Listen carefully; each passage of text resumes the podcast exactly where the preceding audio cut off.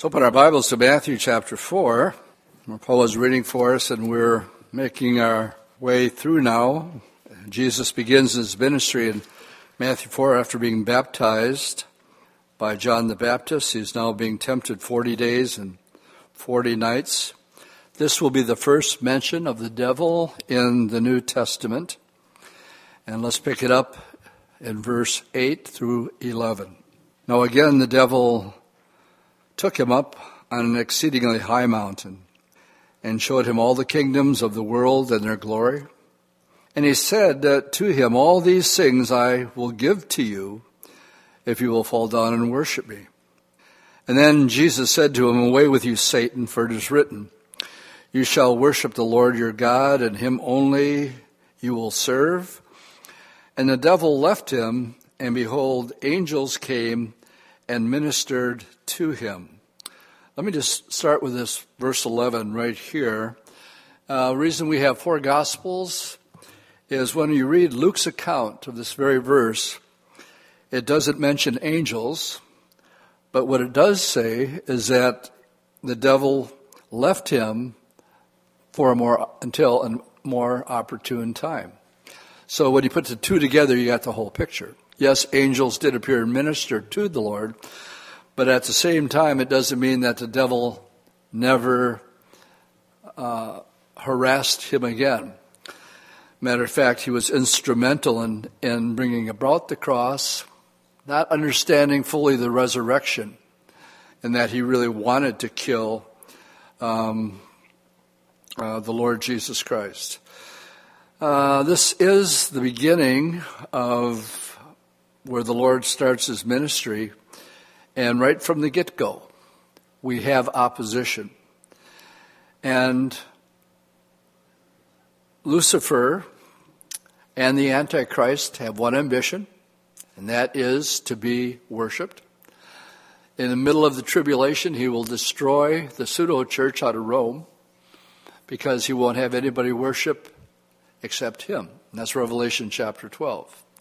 So here, um, the Lord does not dispute his ownership of planet Earth. He could have said, Look, I created you and I created everything here. This is mine. He doesn't dispute that the world was forfeited to Lucifer in the garden when Eve sinned. That's why when we get to the book of Revelation, there's a scroll in the Father's hands, and John begins to weep bitterly because nobody on the earth was found worthy to go take the scroll out of the Father's hand and open it. Not in heaven, not in the earth, or under the earth. And John couldn't handle that thought. What thought? That planet Earth would remain in the control in the hands of Lucifer. And then an angel says, Weep not, John. Behold, the lion of the tribe of David has prevailed to take the scroll and to open the scroll. What's the scroll? Title deed to planet Earth. And he purchased it on Calvary, but he hasn't laid claim to it until he has to take the world through the seven year period of time that we call the tribulation, where he'll deal with the Jewish people. And uh, he is the one, uh, when he opened the scroll, all heaven breaks loose with singing. And uh, they sang a new song Worthy are you, O Lord, for you have redeemed us by your blood from all nations, all tongues, and all tribes. Only the church can sing that song. So, what we have here is Satan is called the God of this world. The Lord does not dispute that it's his, but he won't um, worship Lucifer and he said, Away with you, Satan. And again, I've been making a point that the Bible's about prophecy. And he said, It is written, You shall worship the Lord, and him only will you serve. This morning, we're going, so sort of a, I call it a shotgun Bible study because this is such a broad subject when you get into talking about the the demonic realm and the forces that exist there. And it's very, very broad, so I'm only going to be able to touch on, um, on on some of the areas where the enemy has authority, where he doesn't have authority. What can he do? What can't he do? How does he ma- manifest himself in the world, in our society, even in the church? So we're going to begin this morning by looking at the reality of um, his existence. Of course, when Lucifer fell, he was the most beautiful creature that God had ever created. And yet, when you talk about the devil today, what do people think about? Some ugly, gory thing with a pitchfork and a red suit on, or, or whatever. And it's just the opposite. He's the most beautiful creature that's ever been created. And then it says he's full of wisdom.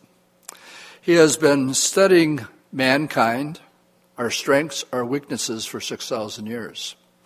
And he knew exactly where to tempt Jesus. And, you know, you see in the National Geographic shows where you see the, the wolves chasing the caribou or whatever. And there's usually one sickly one in the back or one small one. And the, the wolves are wise enough to figure out, we'll go for that one because he's the weakest. The devil's no different. He went after the Lord when he was at his weakest point in hunger. It says after 40 days he hungered. So he says, All right, if you're God, go ahead and make those stones into bread. And that's where we have this famous verse that is written. It is written, Man shall not live by Burger King alone. You know? Culver's is okay, but forget Burger King.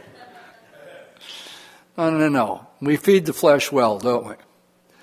But what really satisfies the soul and equips us, we are to be, in my position, a pastor teacher, we are to equip the saints to do the work of ministry. I can't say that enough. Our job here is to equip you and have an understanding of a subject that the Bible deals a lot with, and it's the other side. It's the demonic realm. And um, to make light of it and even mock us, to make us think that you guys are crazy, you believe in the devil and you believe in demons. And so he, he mocks us with shows like um, Ghostbusters. Put Dan Aykroyd in there. And uh, have the end of the movie be a giant marshmallow that gets toasted and falls all over. It's, it's nothing more than, than mockery. I ain't afraid of no ghost. And uh, the whole thing is about ghosts that you can trap in some sort of machine, and it's mockery. And to, to, to play this reality down. No, there's a real soul war going on. And what's at stake is your eternity. I got a chance to share the gospel with a couple guys the other day because I ran into him and he says, Aren't you Dwight from Calvary Chapel? And I go, Yeah, who are you? He says, Well, my mom goes there and, and I grew up there, but I don't, I don't go anymore. And I thought, okay, I'll, I'll take that as a throw the line out there, do a little fishing here. So, so why don't you go back there? I said, you, you need to get back to church. I said, there's things going on in the world that you need to be made aware of. Are you aware of what's going on in the Middle East right now? Do you know how close it is to the coming of the Lord? Yeah, man, you're playing Russian roulette with your soul and you don't even know it. He says, What are you talking about? And I, I just took a minute and talked about Bible prophecy. And I said, The reason you need to get back to church is so that you can have an understanding of what's about to take place. For instance, Damascus is going to get wiped out pretty soon. 365,000 people Assad has killed in the last seven years, and nobody talks about it. And right now we have Israel with six fronts surrounding Lebanon with Hezbollah. And I believe we already have a green light from Trump. It might be a co effort to do a preemptive strike on these 1,000 missiles that are all pointed at Israel. You think Israel's going to, uh, t- if they know that that's going to happen, they'll, they'll do exactly what they did in the Six Day War. The day before the Six Day War started, Israel preempted the Egyptian Air Force and completely eliminated it. And if they wouldn't have, the Six Day War might have turned out completely different. And so this is what's happening to um, Isaiah 17 is a Bible prophecy. It says Damascus is going to be destroyed in one day. And I look at the news, but you're not going to get this stuff on CNN. Judy and I were watching this on uh, hischannel.com uh, this last Thursday. I really encourage you guys to just write this down hischannel.com, World News Briefing, and they'll, what I just told you, I gleaned from uh, them keeping up to date. Anyway, the bottom line with the kid, his eyes got really big, and and um, when I was done talking with him, I said, "Come on with me. I, I want to give you something." So I marched him out to my car, got him a God of Wonders, got him seeking and finding God, and I said, "Here, go home and read it, and get back to church." Don't know if he will or won't, but um, I remember using the terminology, you don't want to play Russian roulette with your soul. You don't, you're not understanding the implications. The, these are eternal, um, these are eternal things that you have to believe in or not believe in, and your soul really is, is at, is at stake. And I'm already sidetracked. So, as we talk about the reality of his existence, let's um, turn back to. Um, let's go to Matthew chapter 13.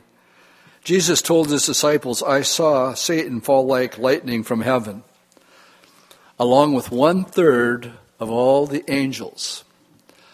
There are millions of angels according to Revelation 5. Thousands times ten thousands times ten thousand equals millions of angels. Well, one million of those angels that he was able to persuade to follow him are what we refer to today as demons. They are of different status, they have different authority, they have different powers. And the war that is going on today is, uh, we find in Matthew chapter 13, Jesus put it in a parable form so that we could understand what's taking place on both sides. So let's pick it up in verse 24. It's the parable of the wheat and the tares. the kingdom of heaven is like a man who sowed good seed in the field. But while men slept, his enemy came and sowed tares among the wheats and then went his way. But when the grain had sprouted and produced a crop, then the tares also appeared. And so the servant of the owners came and said to him, Sir, did you not sow good seed in the field? How then does it have tares? And he said to them, An enemy has done this. And the servant said to him, Well, do you want us to go up and gather them up? And he said, No. Lest while you gather up the tares, you might uproot the wheat with, the, with them. Let both grow together until the harvest.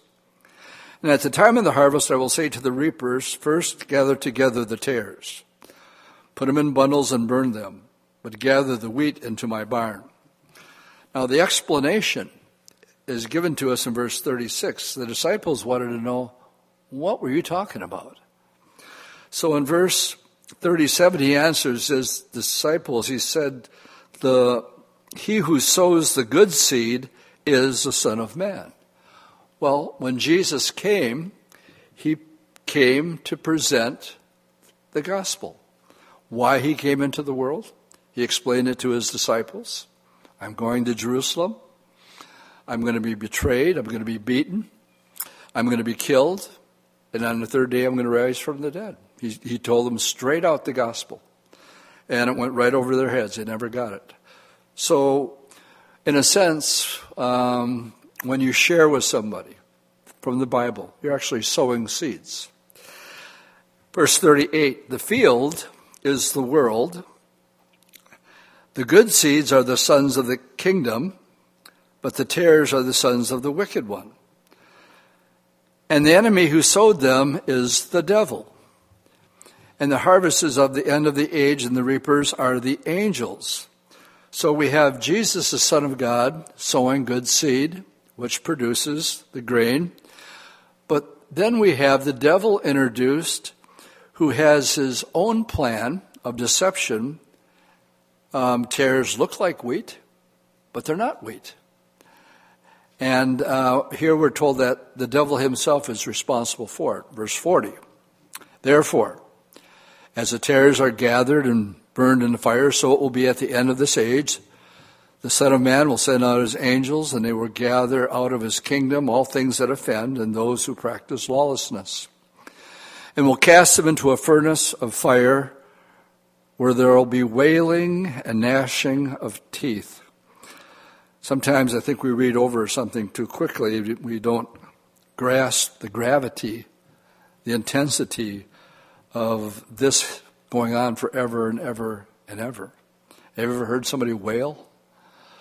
Or an, extreme ag- anguish and agony? Well, this is going to go on throughout eternity. Then the righteous will shine forth as the sun in the kingdom of their Father. And then he says, He who has ears to hear, let him hear. Now, I'm preaching to the choir this morning. I'm going to take for granted here everybody is born again and you have ears to hear. And that simply means that you're going to understand the Bible study that we're about to get into. However, if you're not born again and I start to talk about spiritual things in a spiritual dimension, you're not going to get it. For the Bible says, in order to, only those who um, are born of the Spirit can actually comprehend the things of the Spirit. And that's why the Lord says here at the end, He who has ears to hear, let him hear. Hear what? Well, what we have are two things going on. We have the real gospel. That's what it's telling us. Who brought us the real gospel? Jesus Christ. But at the same time, we find that the devil came in and he began to sow tares, a counterfeit. What is that saying? Well, basically, what is being explained to us here is there is one gospel message. And eventually, with this one gospel message, mankind can be saved. On the other hand, there are many different tares, many different ways that people will say that you can get to heaven. And man, I could be up here all morning just going, going through the list. We have uh, New Ageism, Mormonism, Hinduism, Buddhism, Transcendental Meditation, um, Jehovah Witnesses, yoga, astral projection. I mean, the list goes on and on. And, um, you know, some are thinking right now, Dwight, what you're talking about is not very politically correct. I mean, the world is really trying to get along right now. We're all trying to become one. And we see that happening, don't we? We see the dumbing down of the gospel for the sake of unity. And say, well, yeah, well, we won't insist that Jesus is the only way. There are churches in town that believe that Allah and Jesus are one and the same. And you can believe in one or the other. It's called Chrislam. And uh, what they've done is compromised by, by doing so. And it's one of the most dangerous things you do. All of a sudden, you have another gospel. Allah is not God. Allah is a, either a demon or one of the, the 300 uh, deities of the of uh, what, during um, um, in, in Muslim religion was the moon god. So we have something that's going to cause division. And the Lord even said so. What I've just told you is that there's no other way that you're going to go to heaven except by you believing in Jesus Christ. Well, why is Jesus the only way? Well, because he's the only one who lived the perfect life. He never sinned, and he was a perfect sacrifice. And he's the only one that talks about sin and the need for repentance. Good place for an amen. See, nobody else does that. You can become a member of an organization, no matter what it is. And again, the list goes on and on. So when the Lord says, Don't think that I've come to bring peace, I haven't. I've come to bring division, a sword. That in one's own family, there will be those that are insisting that the way to heaven is narrow and few be that get there. And there will be those that, especially the younger generation, I mean, we're all young one time and idealistic and, and thought we had it all figured out, and we had absolutely nothing figured out. Isn't amazing how when you get to be 30, how smart your parents were after all? That amazed me when I figured they knew nothing at all. And so in one's own household, there will be that division. Why can't we all just get along? I mean, imagine that. Come on, nobody from the 60s got that one? John Lennon song, Imagine? Imagine there is no heaven, imagine there is no hell. All for the sake of, of peace and unity. And, um, and yet, the reality is that um, the enemy wants to take those narrow minded people like yourself and take you out. You see, the devil really wasn't too concerned with Simon Peter until after he was a follower of Jesus Christ. He even became a spokesman for the Lord. And Jesus said to Peter one day, He said, Simon, Simon, indeed Satan has asked for you that he may sift you as wheat. He wants to take you out. But he says, I've prayed for you that your faith would not fail, and when you have returned, then strengthen your brethren. Oh, come on, Dwight, we're talking about Peter here. I'm no, no Peter. I can understand the devil wanting to mess with Peter, but not me. All right, this is what Peter has to say to you from 1 Peter chapter 5, verse 8. Be sober, be vigilant. Why? Because your adversary, the devil, walks about like a roaring lion, seeking who he can take out. Where's your Achilles heel? Where can I attack him? What's his weak spot? And he's just waiting for that moment in time, primarily to make you ineffective as um, a minister of the gospel. Peter eventually paid the ultimate price by being crucified on a cross upside down. So he wanted him, but the Lord prayed for him, and he didn't allow it to happen. So it raises the question what can Satan do, and what can't he do? Um, let's turn to the book of Job. And while you're turning to the book of Job, I'm going to quote from the book of Exodus. I remember when I was a young Christian, I said, That's a funny name for a book, Job. Why would anybody put Job in the Bible? Dwight, it's not Job, it's Job. Oh, okay. After 400 years of captivity, God raised up Moses and Aaron to deliver the children of Israel out of bitter bondage. To show that they had come with God's authority, the Lord told Moses to take his staff before Pharaoh and say, By this you shall know that the Lord God has sent us. And he took his staff and he threw it to the ground, and it became a serpent. And the Pharaoh looks down at the serpent, wasn't impressed at all. Says, Jannes, Jambres, Come on out. They came out with rods. They threw their rods down, and they became serpents. And then Moses' serpent devoured Jannes and Jambres, two serpents. What's your point, Dwight? Well, the devil evidently has the ability to do miracles. The next thing Moses did with his rod is he touched the Nile River and it began to turn to blood. And um, we find out that Jannes and Jambres came out with their rods and touched the Nile, and it also turned to blood. And I'm thinking, how dumb are these guys?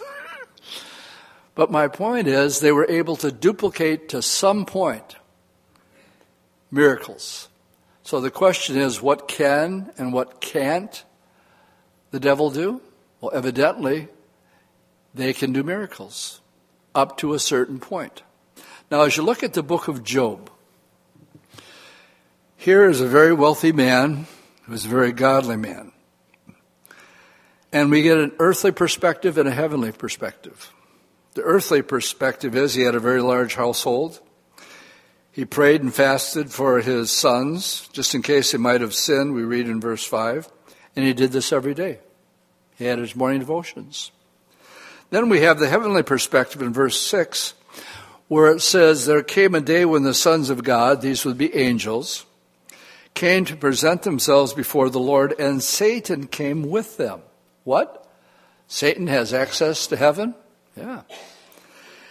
And the Lord says to Satan, Where have you been? Oh, I've been going to and fro, walking around the earth. And he says, Well, have you noticed my servant Job? There's none like him. He's blameless. He's an upright man. He fears God, shuns evil. The devil says, Well, why shouldn't he? Look at how you protect him. I can't get my hands on him.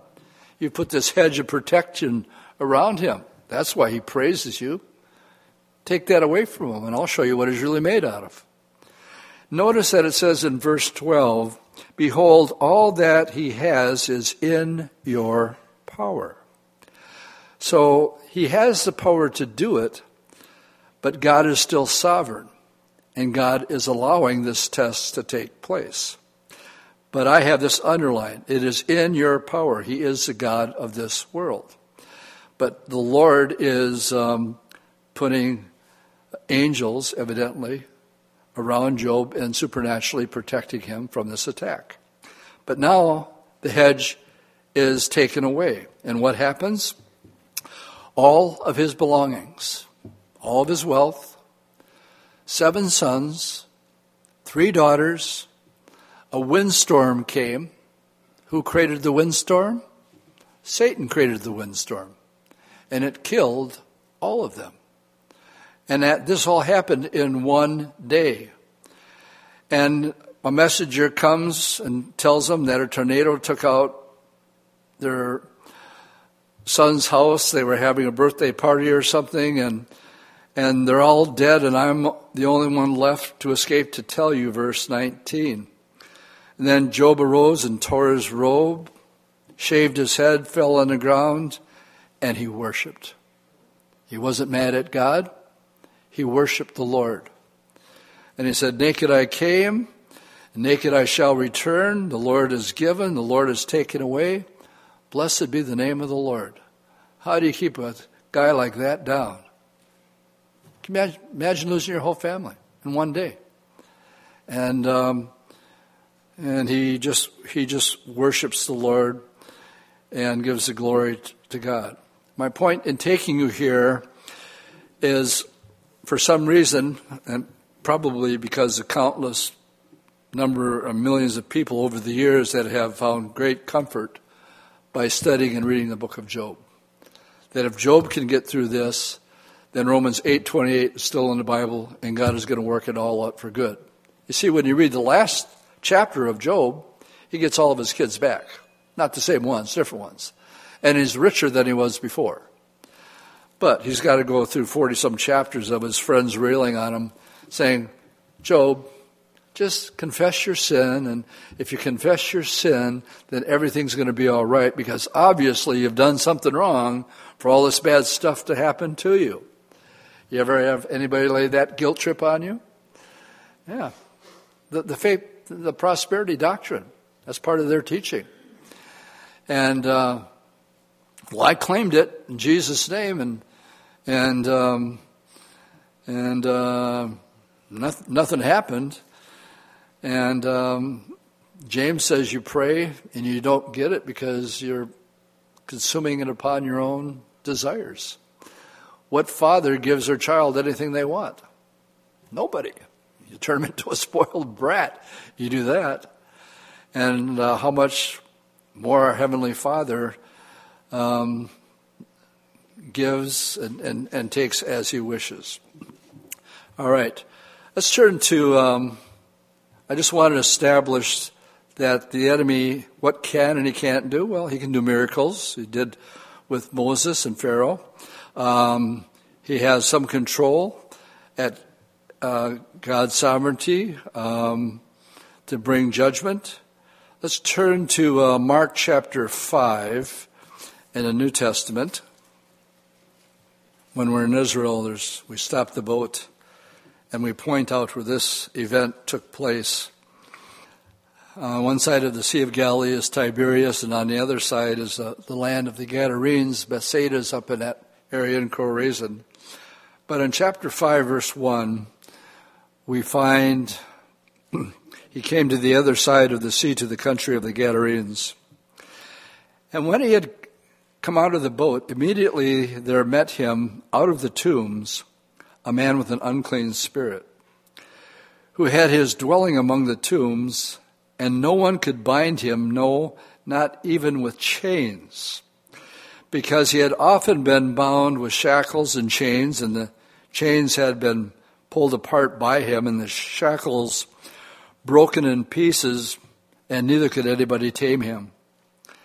And always night and day he was in the mountains and in the tombs, crying out, cutting himself with stones.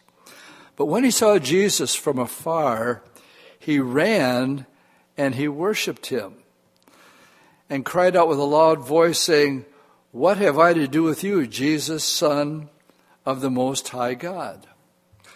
Some Christians say, Well, I believe in God. And if they're not born again, and I said, so did the devils.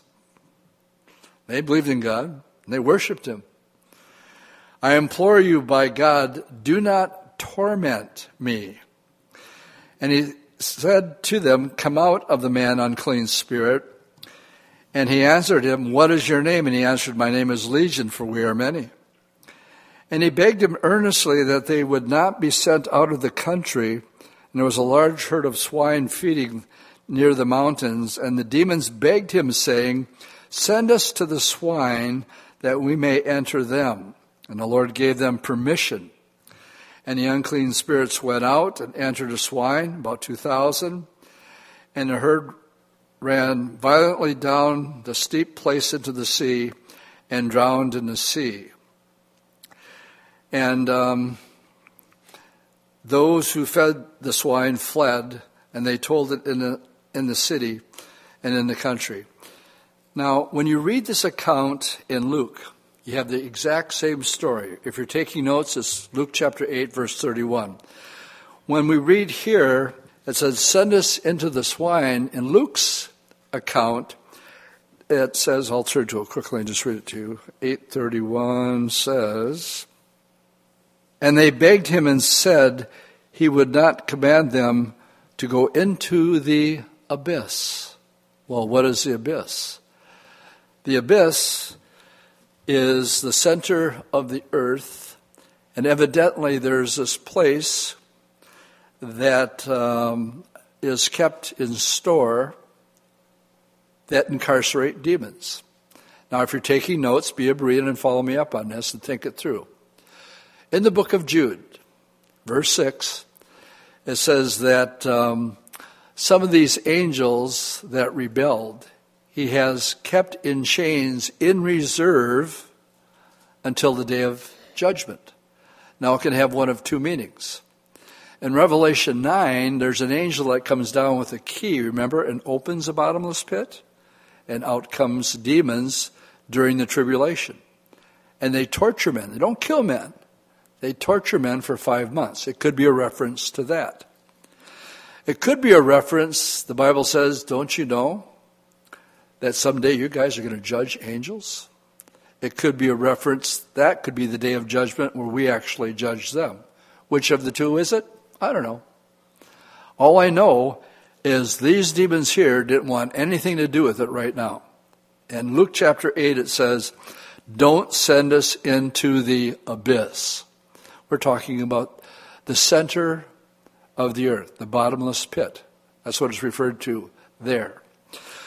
What does that tell us? Well, it tells us that there are some demonic beings that are so terrible that the Lord won't allow them to have access to planet Earth. My question is, why does He allow any of them to have access to planet Earth?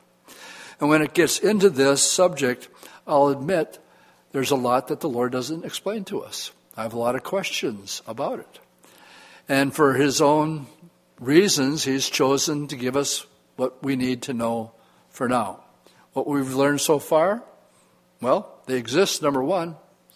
The very when Jesus began his ministry, he tried to stop the ministry. That didn't work. What can they do? Well, with, with God's sovereignty and permission, He's allowed to bring judgment uh, and he allowed Satan to have control over the weather to kill Job's seven sons and three daughters. So we know he has authority in that realm. It's a second service. Care if I wander just a little bit? I, I got to tell you, four nor'easters back to back, one every week, it's got me thinking. It's just got me thinking. Not one right after another. I mean, two feet of snow every single time. I'm thinking, okay, you guys, is, is the Lord trying to get your attention right now? And uh, one right after another, with all the stuff that's taking place in the world? I don't have a yes or a no to that, but I think about it. Um, oh, what's my friend's name from the White House? He's, um, I see, this is why I shouldn't start with a story. White House press representative, who? Bill, Bill Koenig, thank you very much. Bill's, Bill's a White House correspondent, and um, he wrote a book called Eye to Eye. And basically, the book is Whenever we take a stand against Israel in some way, shape, or form, especially during the Obama administration, something bad happened in America, almost without exception. That's what his whole book is about. And I can rationalize that because of Genesis 12:3, which we read yesterday in men's prayer. I will bless those who bless you, and I will curse you who curse you. The president of Turkey has no idea what he's messing with and he has no idea how much trouble he's in by calling for the destruction of Israel. He is in one big trouble. So today we have um, Jesus casting out demons, which uh, brings me uh, to the question um, can a Christian be demon possessed? And the answer to that question is absolutely not. Let me say it again. Can a born again Christian be demon possessed? Answer absolutely not. No more than light and darkness can exist at the same time. How can you have a light and be totally dark at the same time? You cannot. Don't you know that you're the temple of the Most High God? And we're not to join ourselves to the things of the world because you're the temple of the Holy Spirit? You think a, a demon is going to be in there too? No.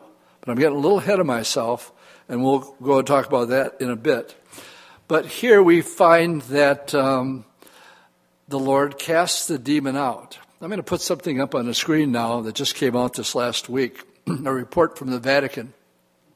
They're training exorcists with demonic possession rising in Italy. And I'm quoting here while demonic possession is rising, even tripling in recent years. The Vatican is reportedly setting up a new training for exorcists. Uh, Exorcism 101, I suppose. Uh, Vatican training more exorcists reports demonic possession soaring, according to uh, this priest. Uh, a self taught exorcist certainly meets errors, this priest says at Vatican Radio. And he says, I will say more.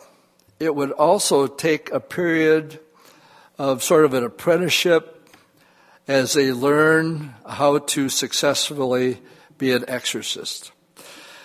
There are more than, catch this, 500,000 alleged cases of demon possession annually in Italy, according to this priest, who claims it was due to the increased popularity of fortune tellers, tarot cards, and the opening the door of the devil and to possession. Now, here we have priest. I do not know a born again priest. Okay? So now we have somebody who does not have the Spirit of God living in them. These priests that are being trained are no more qualified to cast out a demon than the seven sons of Sceva tried to do it in Acts chapter 19. Who are the seven sons of Sceva? Well, I'm glad you asked me that question. Turn to Acts 19 and we'll find out. Acts chapter 19. Acts 19, picking it up in verse 11. We're in Ephesus. I read verse 11 Now God worked unusual miracles by the hands of Paul, so that even his handkerchief or aprons were brought from his body to the sick, and the disease left them, and evil spirits went out of them. So some of the uh, itinerant Jewish exorcists, they took it upon themselves, I got that underlined, to call the name of the Lord Jesus over those who had evil spirits. And they said, We adjure you by the Jesus whom Paul preaches. And also there were the seven sons of Sceva, the chief, the Jewish chief priest, who did so. And the evil spirits, so they're trying to cast a demon out. So the evil spirits answered and said, I know Jesus and I know Paul, but who are you guys? And then the man in whom the evil spirit was leaped on them, overpowered them, prevailed against them, so that they fled out of the house naked and wounded. And this became known in Ephesus all around. In other words, unless you're uh, born again and the Spirit of God is dwelling in you, you have no authority on your own. And um, demonic activity, can a Christian, we, we got to uh, the question, can a Christian be demon possessed? Answer, absolutely not. Now, can a Christian be oppressed? The answer, absolutely yes. And to back that one up, we need to turn to 2 Corinthians chapter 12.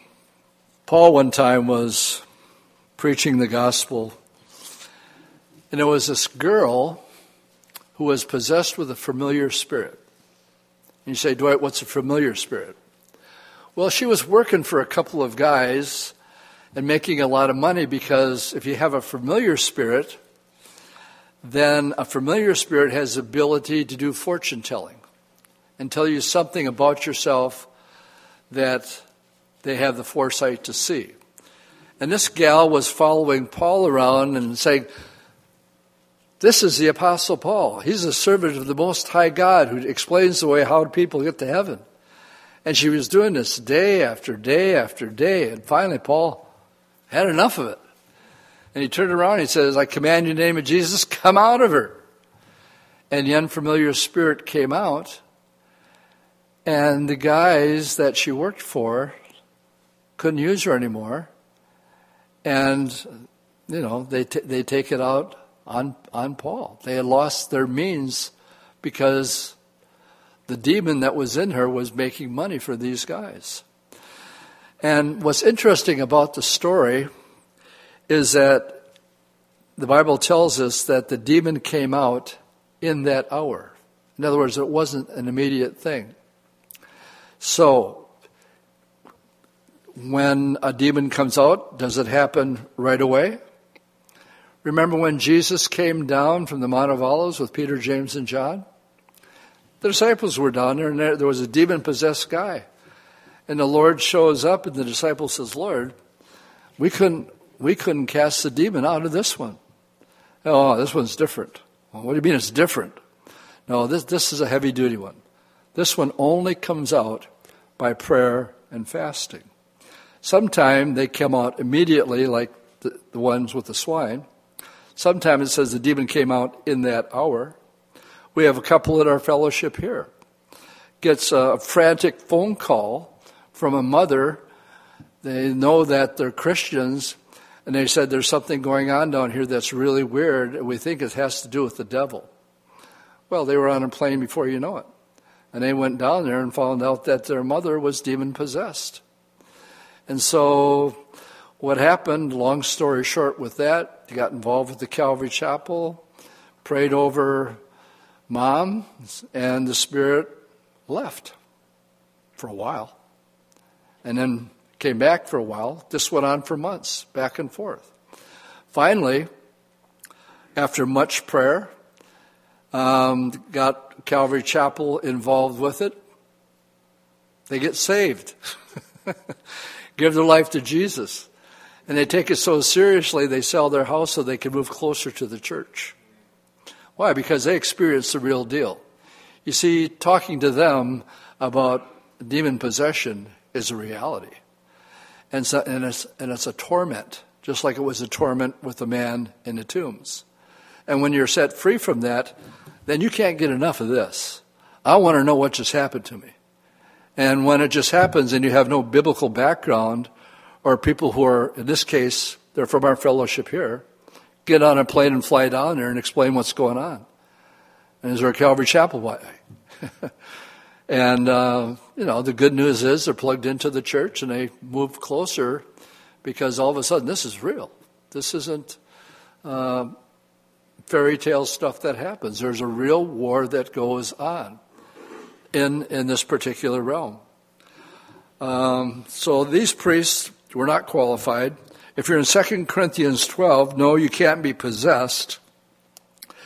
But Paul was oppressed. Why? Well, the Lord had taken him to heaven. And he was taken, and he says, um, I, I heard things which is not lawful for any man to utter trying to explain the beauty and the music of heaven. He says, verse 4 says, which is not lawful for a man to utter. And then he said, because he went to heaven, verse 7, unless I should be exalted above measure by the abundance of the revelation, a thorn in the flesh was given to me, a messenger of Satan to buffet me, lest I would be exalted above measure. Paul just went to heaven. He could have had a big head about that. So, what does the Lord do? Well, it tells us here that the Lord sent a messenger of Satan, I take that to be a demon, to buffet him. And, you know, I've read volumes by people who say, well, it was an eye infection that was a thorn in a flesh or whatever. No, it was a messenger of Satan to buffer him. That's what the Bible tells me. So, can a person be possessed? Yes. No. Erase that tape, correct it. can they be oppressed? Yes. I'll just be honest with you guys. There's, there's days that I'm aware of it. And I know I'm a target. I know you guys are a target. I know anybody that sees Jesus as being the most important thing in their life and they look for opportunities to set people free with the gospel, the enemy is going to do all he can to, to stop that from happening. And so, how does he do it? Well, there's days just that I just don't feel very spiritual. And um, I, I, wonder um, where my guardian angel is on such occasions. and there are times that God allows the thorn in the flesh. Why? To keep us usable. Because if um, um, you get used and it goes to your head, you might actually think you're somebody. And so, if you don't, the whole purpose of this thorn in the flesh is to keep Paul humble and he's, he finally had enough and he said, Lord, would you please get rid of this demon that's hassling me? Three times. And the third time the Lord said to him, No, Paul, it's going to stay. I want to keep you usable, keep you humble. My grace is, verse 9, my grace is sufficient for you, for my strength is made perfect in your weakness. What does Paul say? Praise the Lord. Therefore, more gladly, I will rejoice in my infirmity that the power of Christ may rest upon me. And I will take pleasure in my infirmities and reproaches, in needs and persecutions and distress for Christ's sake. For when I am weak, then I am strong. The Lord is not really impressed with the, uh, the flash and the pomp that's in a lot of the church today. And um, we're finding out that there is this realm, and there there will be times that that um, you're aware of this warfare that's taking place. We call it spiritual warfare. What's happening right now? Well, dealing with some spiritual warfare. Well, what does that mean? Well, it can take on a lot of different forms. God clearly forbids his people from messing around with anything that has to do with the occult. If you want to, you can turn to Deuteronomy 18, or I'll just quote it to you. Deuteronomy 18 says, When you come into the land which the Lord your God is going to give you, you shall not learn to follow the abomination of those nations. There shall not be found anyone among you who makes his son or daughter to pass through the fire. This was child sacrifice to Moloch. One who practices witchcraft or a soothsayer, or one who interprets omens, or a sorcerer, one who conjures spells, or a medium, or a spiritist, or one who calls up from the dead. I'll come back to that. Last one. For those who do these things are an abomination to the Lord. And because of these abominations, the Lord your God drives them out from before you. Why were the seven nations, the Canaanites, the Hittites, the Perizzites, those people living in Canaan, why were they driven out? Because they were involved with all these things. And when it reached a certain point, it says, when their iniquity was full, the children of Israel took the promised land. And he says, now that you're here, don't you dare go and practice and do these things. So what did they do? When, when they were taken into captivity by the Assyrians and then by the Babylonians, Jeremiah says, The things that you're practicing right now were worse than the Canaanites that lived here before. You are worse than they are. Therefore, God's going to bring you into judgment. That's why they went into the, into the Babylonian captivity. Uh, for these nations which you will dis, um, dispossess, uh, listening to soothsayers and diviners. But as for you, the Lord your God has not appointed such for you. Let's go back to calling up the dead. There's actually uh, a pastor whose name is Steve Berger. Um, I believe he's in Tennessee or North Carolina. He's written several books between heaven and earth. And one of his books, uh, another one, is about he lost his 19 year old son.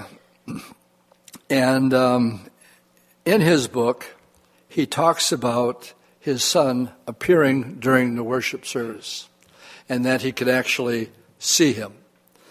And uh, he sees him on a regular occasion. And um, necromancy. I've been practicing between services because I said it wrong the first service. Necromancy, that's what it is. What is necromancy? It's just that. It is a calling up of the dead. We have one case of it in the Bible, and I will show it to you. You need to turn to 1 Samuel chapter 28 in the Old Testament. 1 Samuel 28. The setting is Saul has been rejected by the Lord. I bring this up because everybody here has heard somebody at one time or another say that they've seen a dead loved one or something like that. And the Bible actually speaks against it because my Bible says to be absent from the body is to be present with the Lord, if you're a believer. And with the story with the rich man and Lazarus, when he died, he found himself in hell in torment. And he wasn't allowed to leave until Revelation 20, where it says, Death and hell gave up the dead, but not until then. So, what I'm reading right here is an exception, and it does involve witchcraft in order to make it happen. In verse 7, um, Saul's in trouble. God's not speaking to him anymore. And Saul said to his servant, Find me a woman who is a medium that I may go and inquire of her. And his servant said to him, In fact, there's a woman who is a witch or a medium at Endor. Now, Endor. Remember, I t- told you about uh, Satan mocking when we talk about this stuff? Remember, she's a witch. Remember the movie Bewitched with Samantha? You know, she did the cute nose thing. What was, what was her mother's name? Endor. How interesting. A witch from Endor. Don't you think he's mocking? Yeah. Making a joke out of it. So Saul disguised himself and put on other clothes and went. And two men went with him, and they came to the woman by night. And she said, Please conduct a seance. Do you know that seances are done for many, many years on a regular basis because of Houdini? And that Houdini's father was the first rabbi in Appleton, Wisconsin. Houdini saw through a lot of the shenanigans, like 1 800 dial psychic hotline. Yeah, there's a lot of shams out there. There's a lot of phony balonies out there. But at the same time, there's some real, the ones with, that are the real deal. And Houdini, in a little research that I did on him, he saw through that, and one of his goals was to expose what he did not believe in what his father would have believed as a rabbi in the spiritual uh, dimension. Please conduct a seance for me and bring me up the one that I shall name. Then the woman said, Look, you know what Saul has done, how he's cut off all the mediums and spiritists from the land.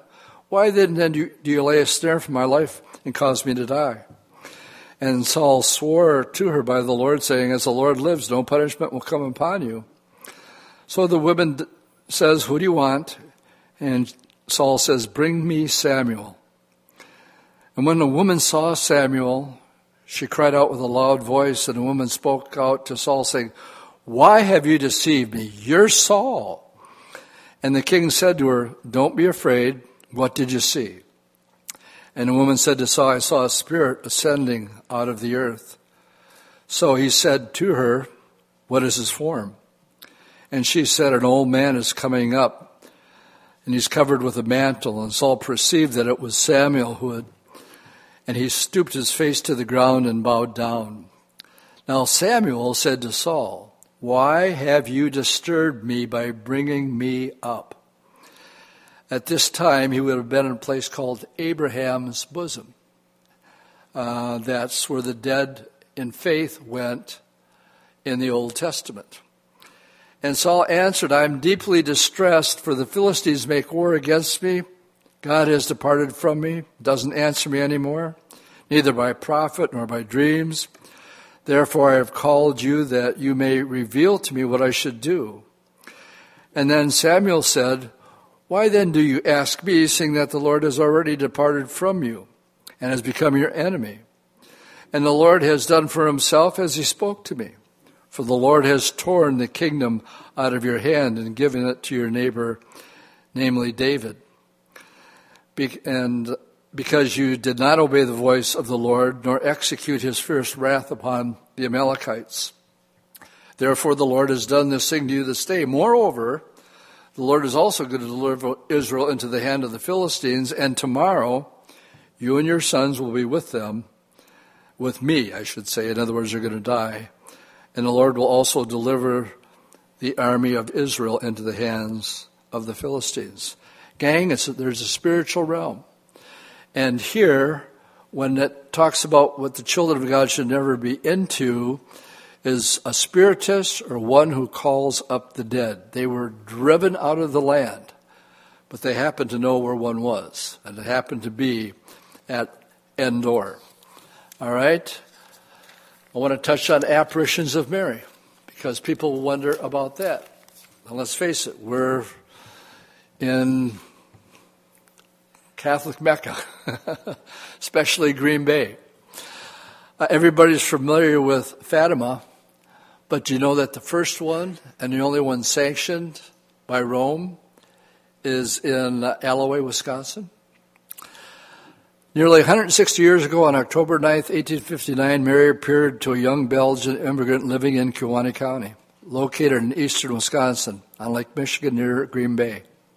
On December 8th, a priest Ricken formally approved the apparition of Our Lady of Good Help uh, to Bryce, making the Marian apparition that occurred some 18 miles north of Green Bay the first in the United States to receive approval of uh, the diocese and from the bishop.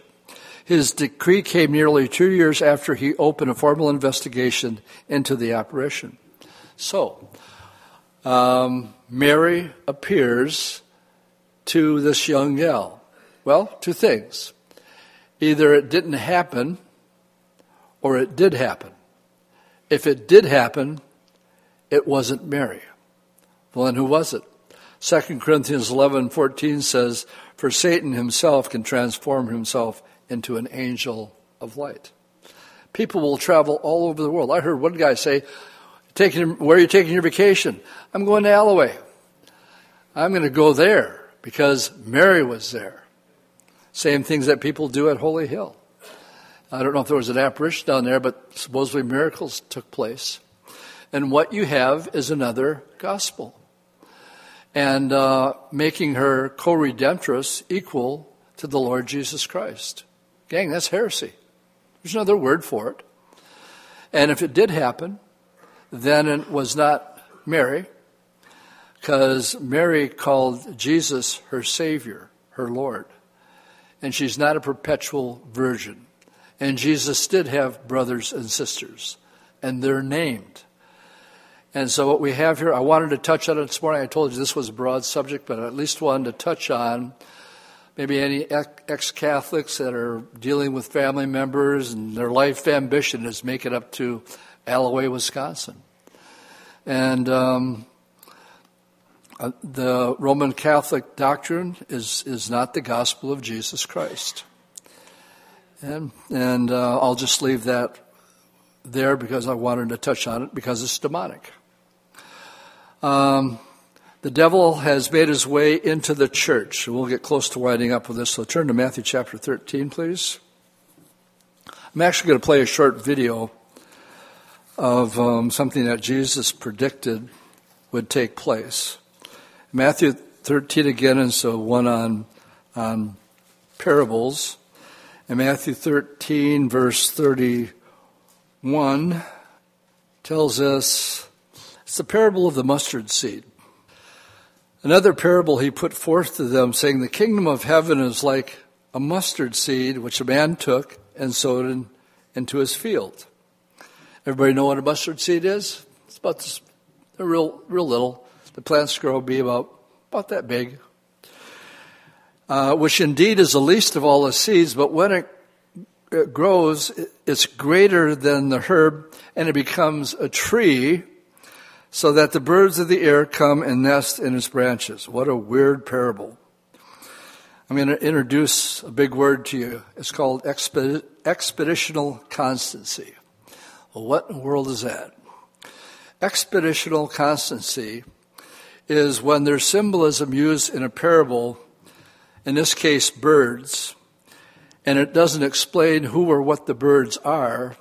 If there's another parable, like the parable of the sower and the seed, and it also talks about birds. But when Jesus explains it, he said, And the bird that came and took the seed out of the person's heart, lest they should believe, was the devil. Now, expositional constancy means if the devil is a bird in one parable, he is also a devil in another parable. So when you read this here, you have something that's unnatural. First of all, mustard seeds don't grow into great big seeds, uh, trees. And so that birds can build their nests in them. And basically, he's talking about the work of the kingdom of heaven. We talked about the tares and the wheats. Good seed, the gospel. Bad seed, all these other religions. Well, here, to me, it's a picture of the church. The church, the average Calvary Chapel, we have 1,700 of them worldwide are anywhere between 100 and 200 people, the average. Granted, in places like Philadelphia, San Diego, Los Angeles, we have large ones into the tens of thousands. But they live in areas where there's millions and millions of people. And thus, but that's not the norm, it's not the average. So, what we have here, I believe, is a picture of something that's unnatural. I don't believe a local pastor should have an obligation of being responsible for 30,000 people. Believe me, you guys are enough.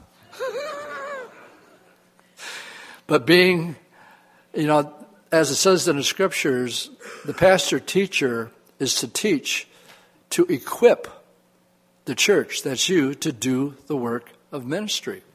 And it's meant to be personal. Jesus invested his life in 12 guys for three years.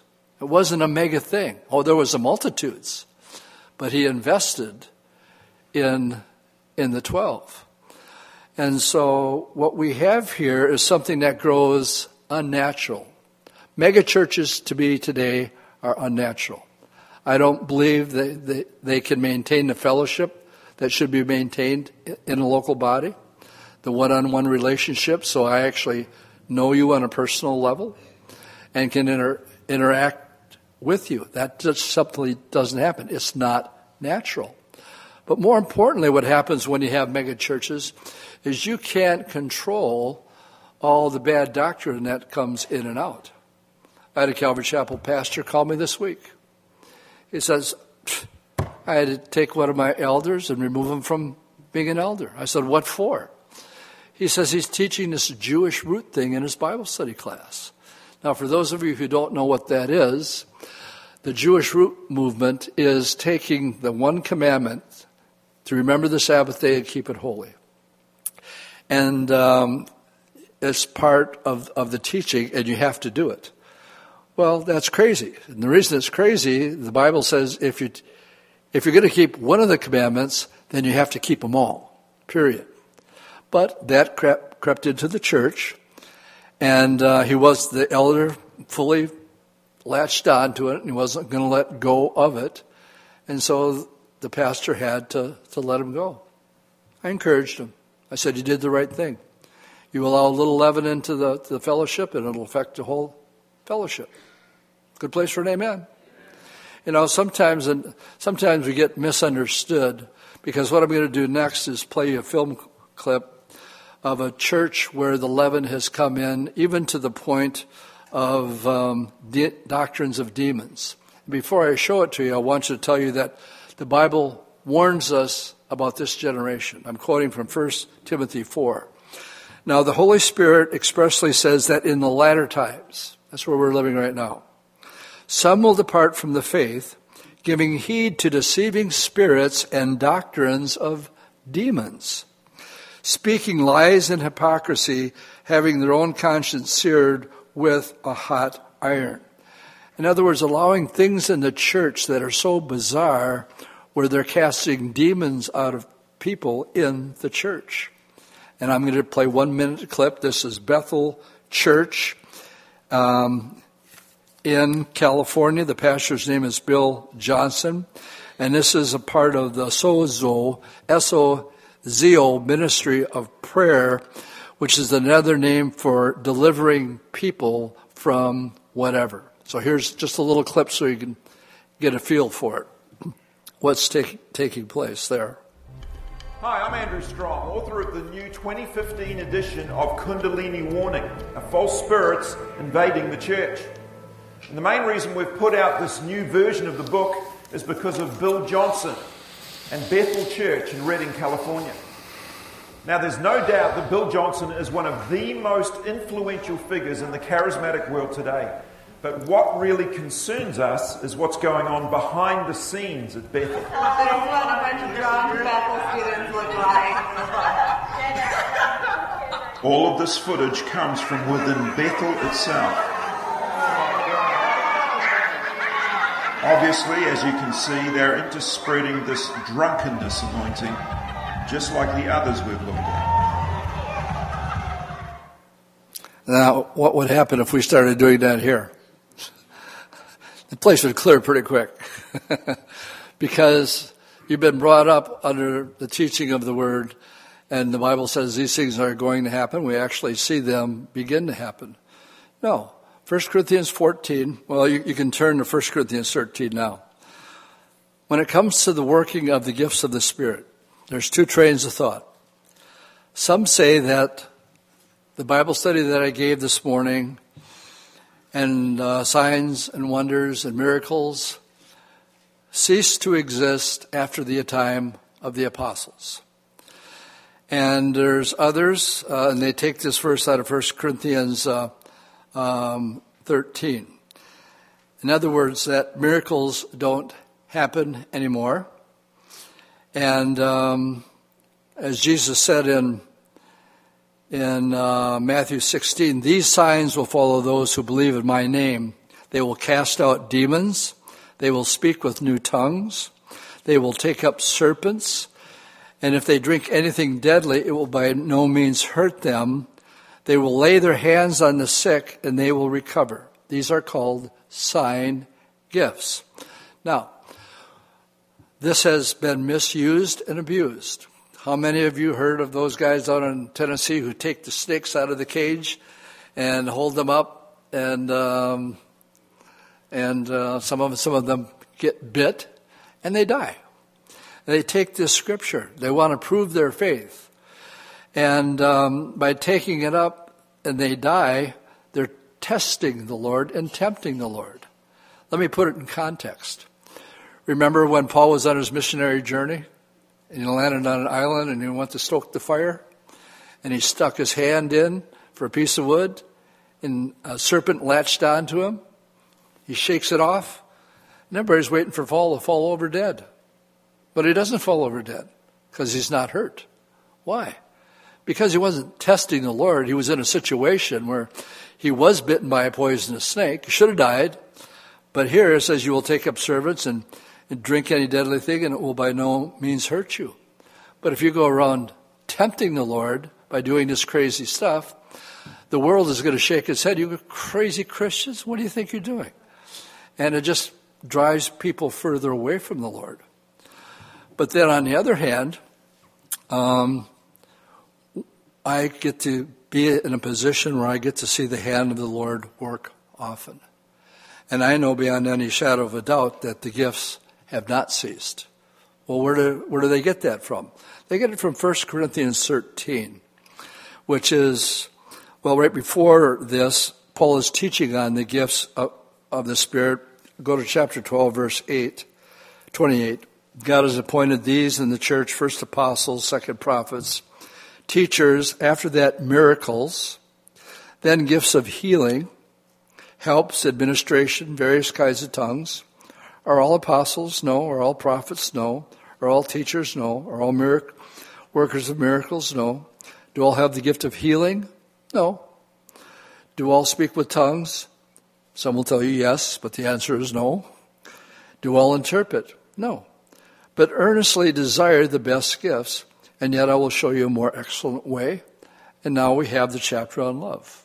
What basically says you can have all these gifts and they'll count for nothing unless you have love as a motivating driving factor. I love you, you're not saved, and I don't want to see you go to hell. And because I love you, I'm going to tell you the truth, even though it's going to seem very, very narrow. And I know there's a lot of wackos out there that are letting snakes bite them. I understand all that. But it doesn't change the fact that God, like what Chuck says, God works supernaturally, naturally. And sometimes he works supernaturally, supernaturally. Sometimes he heals, sometimes he doesn't. You know, Paul told Timothy, I think Paul could have, if his handkerchief is healing people, and he has to tell Timothy, Timothy, I know you're sick, so put a little wine in with your water so your digestive system will be better. Hey, you're the Apostle Paul. Well, he prayed for him, and he wasn't sick, so he gave him some, some other advice to help him out. And the question is, why doesn't God heal all the time? I don't know. He didn't heal everybody that he came across, even in his, in his worldly ministry. If you go to verse 10 or verse 11, it talks about the gifts, and then it says, Love never fails in verse 8. But whether there are prophecies, they will fail. Whether there are tongues, they will cease. Wherever there is knowledge, it will vanish away. For now we know in part and prophesy in part. But that, when that which is perfect has come, then that which is in part is done away. Well, here's the argument. It's all over the word perfect. And those who do not believe that the gifts of the Holy Spirit are for today say that which is perfect is this book. And once you have this book, then the sign gifts will no longer be. That which, where it says, uh, whether there are prophecies, they will fail, whether there are tongues, they will cease, whether there is knowledge, it'll vanish away. Are you telling me knowledge has vanished away? Knowledge has not vanished away. So what's that which is perfect? Well, when the Lord comes back. See, He's the one who's perfect. When that which is perfect, in other words, when Jesus comes, I won't have the need for the gift of tongues or for the gift of healings because I'm going to have a new body and it's not going to get sick and he's going to understand everybody's language. In James chapter 5, if um, the gifts are not for today, James said, Is there anybody that's suffering? Let him pray. If you're cheerful, sing songs. Anybody among you sick? Let him call for the elders of the church and let them pray for them, anointing them with oil in the name of the Lord. And the prayer of faith will save the sick, and the Lord will raise him up, and if he's committed sins, he'll be forgiven. This is later on in the book of James, where we're told to call for the elders, anoint them with oil, and the prayer of faith will cause that one to be healed. So, are the gifts still for today? Oh, absolutely. Um, they will come to an end when we no longer have the need for them with our our special uh, bodies. All right, I'll close with this. Did I say that yet today? At least twice? Okay, I promise this time. Jesus sent the disciples out, 70 of them. And when they came back, it was their first missionary outreach. And they came back and are they excited? And they said, Lord, even the demons are subject to us in your name. Jesus said, Behold, I give you authority to, to trample on serpents and scorpions and over the power of the enemy, and nothing shall by any means hurt you. Now, having said that, every one of them died a martyr, right? Except for John. And then he says, Nevertheless, you guys are all stoked because you got power over demons. Nevertheless, do not rejoice in this, that the spirits are subject to you, but rather rejoice because your name is written in heaven and you guys are going to heaven. That's something to be excited about. And that our Jesus rejoiced in his spirit and said, I thank you, Father, Lord of heaven and earth, that you have hidden these things from the wise and prudent and you re- revealed them to babes. Even so, Father, so it seemed good to you in your sight. You see, the intellectual, people who have more smarts than they think they have, when they think this through with miracles, they dismiss it because it doesn't make sense here. Chuck always would talk to us when it came to praying for people. Let it bypass here. And by faith, let it just go here just because Jesus said so. And the prayer of faith in Jesus' name, no matter what your head is thinking, because in your head you're thinking it's foolishness. One of the reasons he said, unless you become like a little child, you can't enter the kingdom of heaven. Well, Daddy, Daddy told me the sky was orange. So it's orange. No, it's blue. My daddy said it's orange, it's orange. What is that? It's the faith of a child because of what his father said. Amen? Okay, amen. Let's stand and we'll close in prayer. Lord, so much to take in as we see the temptation that you went through for 40 days and 40 nights. And um, we see the enemy trying to thwart you from even going to the cross. Lord, I just pray this morning that we would not be naive when it comes to the spiritual realm. And I pray that we would be better equipped as a result of studying your word, which tells us greater is he who is in us than he who is in the world. Especially for anyone that may be wrestling as a, as a Christian where they might think they're demon possessed. And um, that your word would set them free. Oppressed? Absolutely. Possessed? Absolutely not and let them have that freedom to know that this is the thorn in the flesh that you allow from time to time to keep us humble, to keep us usable. And we thank you for your word. In Jesus' name, Amen.